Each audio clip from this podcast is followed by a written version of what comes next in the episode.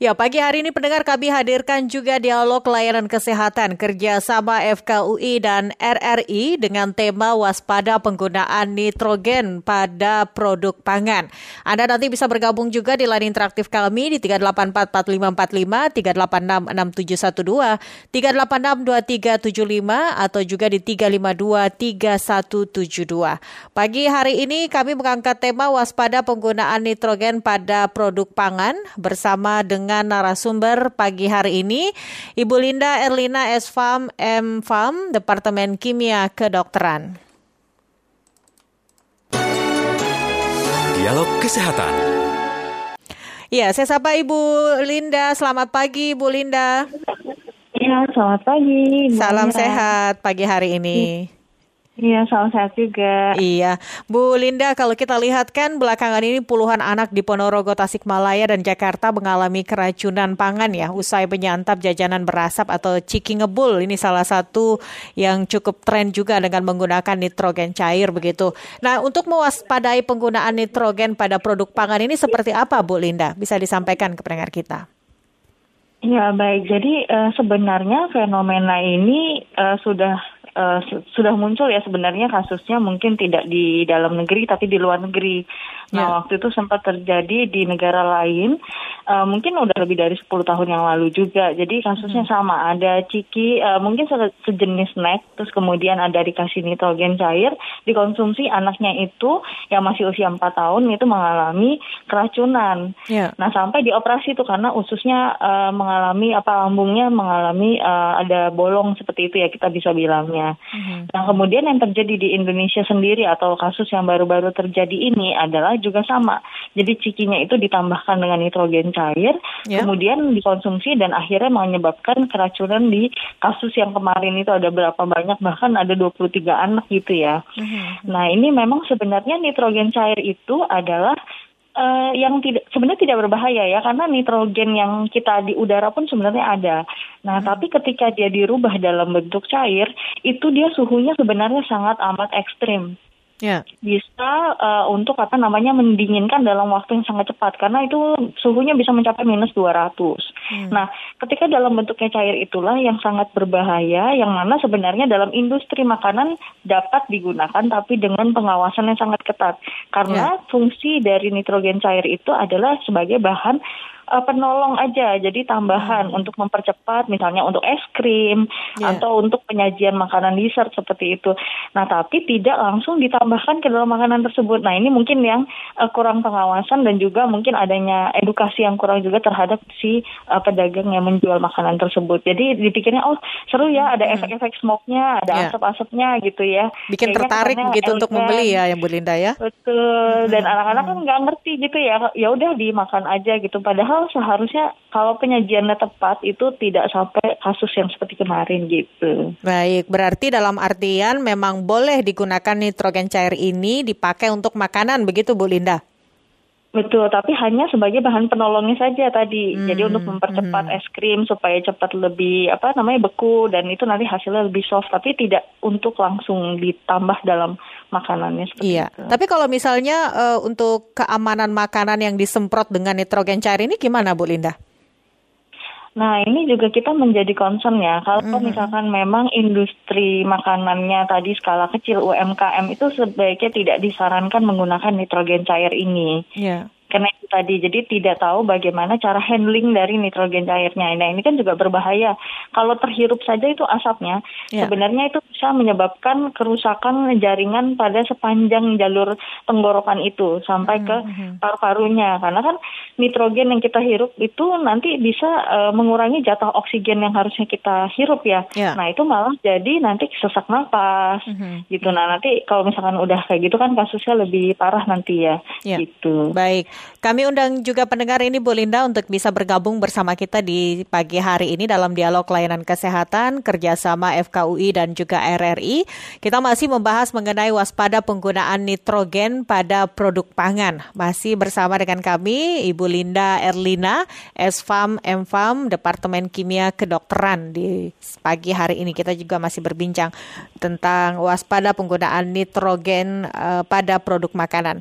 Bu Linda, kalau dilihat sampai sampai saat ini ya kalau banyak uh, juga makanan-makanan begitu yang disemprotkan dengan nitrogen cair, apakah memang nitrogen cair ini bisa membeku atau memang dia sifatnya cair saja terus begitu Bu Linda?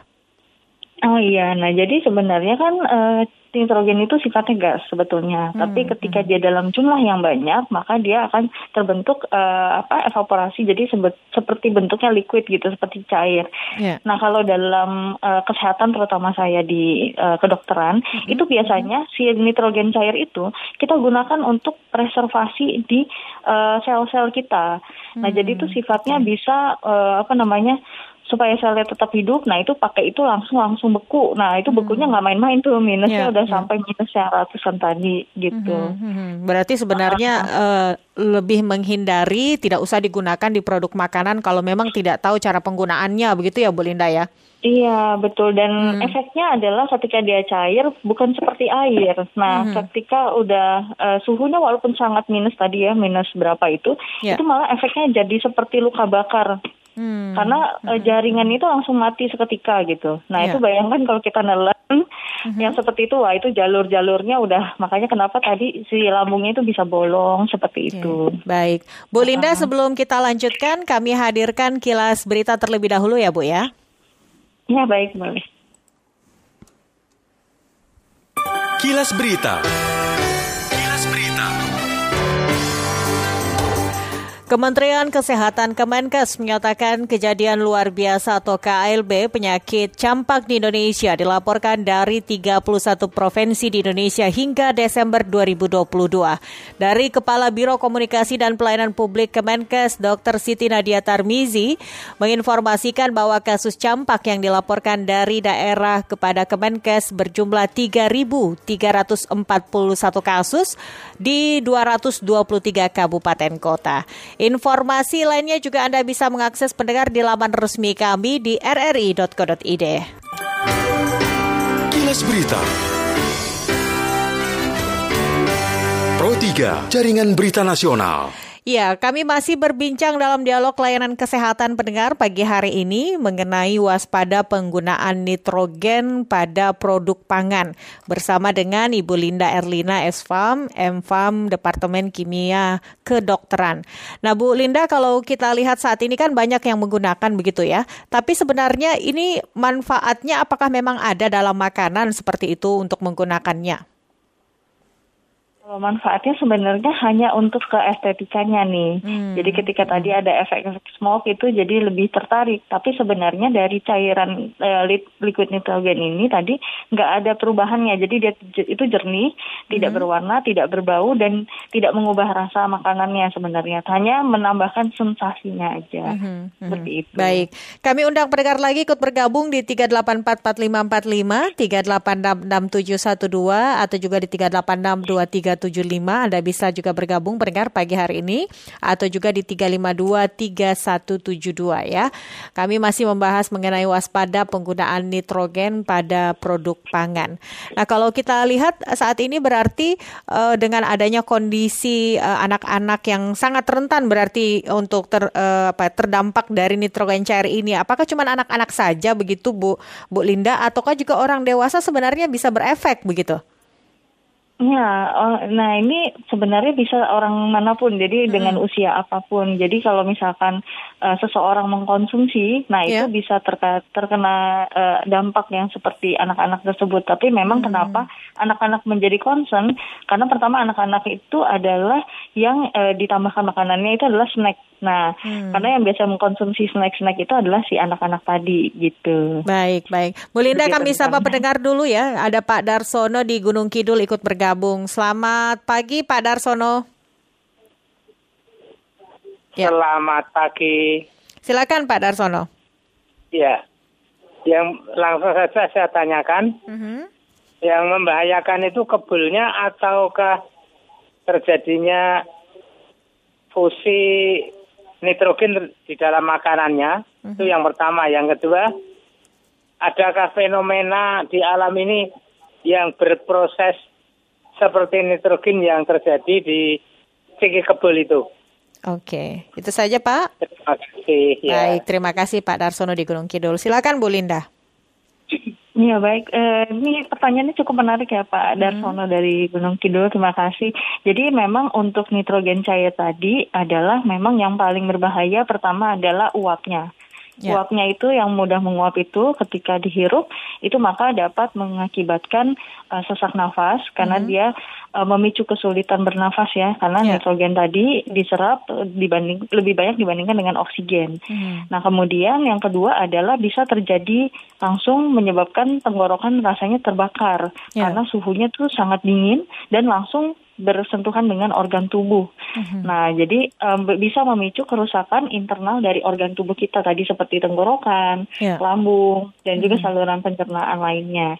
Mm-hmm. Nah, kemudian apakah ada fenomena di alam ini yang memang seperti nitrogen ini ya? Jadi yeah. ada buih-buihnya atau ada uap-uapnya gitu ya. Mm-hmm. Nah, ini sebenarnya mungkin yang lebih tepat menjawab adalah pakar dari uh, geologi atau se- sejenis yang memang di alam ya. Mm-hmm. Tapi saya rasa mungkin ada karena ketika di suatu kondisi misalnya uh, mungkin pegunungan atau apa yang memang ekstrim ini mungkin ada kadar nitrogen yang jauh lebih tinggi yeah. daripada yang kita temukan di uh, situasi saat ini seperti itu yang mungkin di daratan gitu ya. Mm-hmm. Ya, kami masih mengundang anda juga pendengar untuk bisa bergabung di pagi hari ini waspada penggunaan nitrogen pada produk pangan di 0213844545, 3866712 atau juga di 3862375 dan juga di 3523172.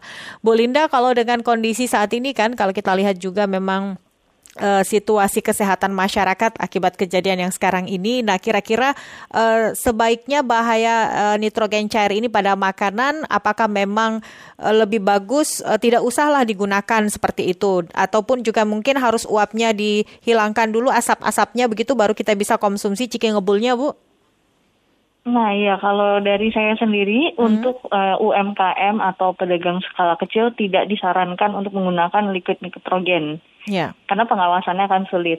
Hmm. Namun jika berskala lebih besar misalnya dia dalam bentuk restoran Ya, itu boleh digunakan hmm. uh, nitrogen cair tapi dengan pengawasan dari Dinas Kesehatan. Okay. Nah, sebenarnya hal ini sudah diatur juga dalam uh, surat edaran dari pemerintah hmm. yaitu uh, pengawasan terhadap penggunaan nitrogen cair pada produk pangan siap saji. Nah, ini hmm. sudah ada seperti itu. Baik.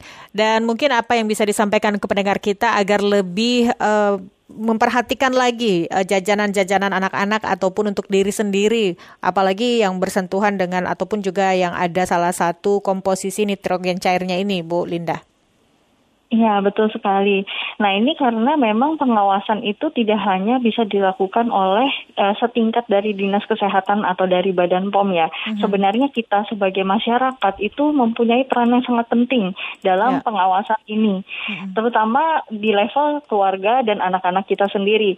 Dengan mm-hmm. adanya sistem pengawasan dimulai dari anak sendiri dan juga nanti berkembang di lingkungan sekolah, hal ini nanti yang akan menyebabkan uh, kita bisa uh, mem, apa ya uh, melaporkan kejadian ini lebih cepat. Misalnya ada pedagang yang dalam kurung memang belum teredukasi sehingga hmm. nanti hmm. mungkin tidak menjual makanan dengan uh, li, uh, liquid nitrogen ini seperti itu sehingga bisa menghindari dampak-dampak yang tidak diinginkan. Kedua adalah memang edukasi terhadap anaknya itu sendiri. Jadi ketika ada kasus seperti ini ini penting sekali dikasih tahu ke anak-anak bahwa uh, adek uh, kalau hmm. ada ciki yang ada asap-asapnya itu tidak boleh ya dikonsumsi yeah. gitu karena tidak tahu itu dari mana dan nanti bisa menyebabkan bahaya seperti berikut gitu nanti hmm. dari level edukasi itu diharapkan dari orang tua dari guru itu diharapkan nanti akan mengurangi kejadian atau bahkan uh, kejadian ini tidak terjadi karena sayang sekali gitu ya hmm. bahkan hmm. nanti ada anak yang bisa sampai dioperasi itu yeah. lambungnya karena hmm. terjadi hal-hal yang tidak diinginkan. Baik baik tapi di satu sisi bukan cuma orang tua saja mungkin ini uh, Bu Linda ya tetapi pihak sekolah juga yang mungkin ada kantin ini harus dikasih edukasi juga tentang hal tersebut begitu. Betul, betul, betul. Mm-hmm, baik. Dan Bu Linda, mungkin di sini bagi orang tua juga yang belum mengerti ya uh, apa yang sudah disampaikan tadi, berarti memang kalau bisa dihindarilah penggunaan yang namanya nitrogen cair ini ya, Bu ya. Iya, betul. Karena hmm. itu tadi kita tidak tahu bagaimana uh, uh, yang pedagang tadi itu memberikan atau berapa banyak yang ditambahkan nitrogen cair ke dalam uh, jajanan tersebut. Mm-hmm. Baik, Bu Linda, terima kasih atas waktunya bersama dengan Pro 3 dalam dialog layanan kesehatan. Mudah-mudahan ini bermanfaat untuk kita semua ya, Bu ya. Selamat pagi, Bu Linda. Ya, amin. Terima kasih banyak, Mbak Mira. Selamat pagi. Ya, demikian pendengar dialog layanan kesehatan kerjasama FKUI dan juga RRI memang disampaikan oleh Ibu Linda Erlina bahwasanya penggunaannya ini kalau bisa lebih bagus dihindari. Literasi dan edukasi terhadap orang tua dan juga pihak sekolah ini yang sangat uh, perlu ya supaya anak-anak kita juga terhindar dan terbebas dari hal-hal yang tidak kita inginkan yang berdampak pada kesehatannya. Terima kasih untuk Anda juga yang sudah bergabung dalam dialog layanan kesehatan kerjasama FKUI dan RRI.